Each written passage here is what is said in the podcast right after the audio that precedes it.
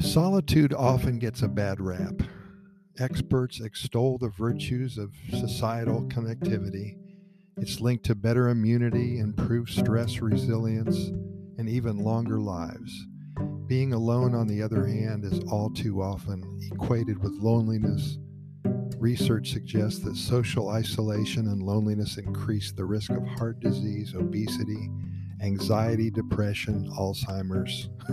Jeez high blood pressure, and even early death. But research is also increasingly showing that there are real benefits to finding things to do by yourself. Doing things by yourself allows you to enjoy activities you love at your own pace and in your own way without stress. Through solitary pursuits, you learn more about yourself and reflect on your, your experiences, and you grow as a person. Let's talk about being alone versus loneliness. While there is a wealth of research pointing to the psychological downside of loneliness and social isolation, again, there's an increasing amount of evidence suggesting that a certain amount of quality time alone is critical to well being. Some things, this research suggests, are just better off being done by yourself without the distractions, opinions, or influences of other people it turns you into an entirely different person when you do certain things alone and find out more about yourself. Even though people sometimes fear seclusion, research has shown that many people actually seek and prefer solitude. Your desire for alone time is heavily influenced by your overall personality. Your preferences for solitude play a role in determining whether being alone has a positive or negative effect on your well being. Where extroverts often dislike being alone, introverts tend to prefer it. Of course, just because you tend to be introverted does not mean that you want to be alone all the time. Even the most introverted of people need a support network and many social connections. It's not the extreme one way or the other.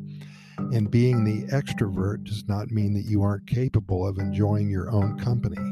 Even if you naturally seek the company of a crowd, you can learn how to enjoy a little time to yourself now and then.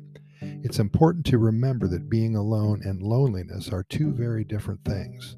Loneliness involves being isolated despite wanting social connections, where being mm-hmm. alone means taking time for yourself between regular social interactions even it's for even if it's for a day, for a week, or for a month. The reason that I bring this up today is that we are finding more and more individuals coming to Costa Rica to get away from it all, including other people.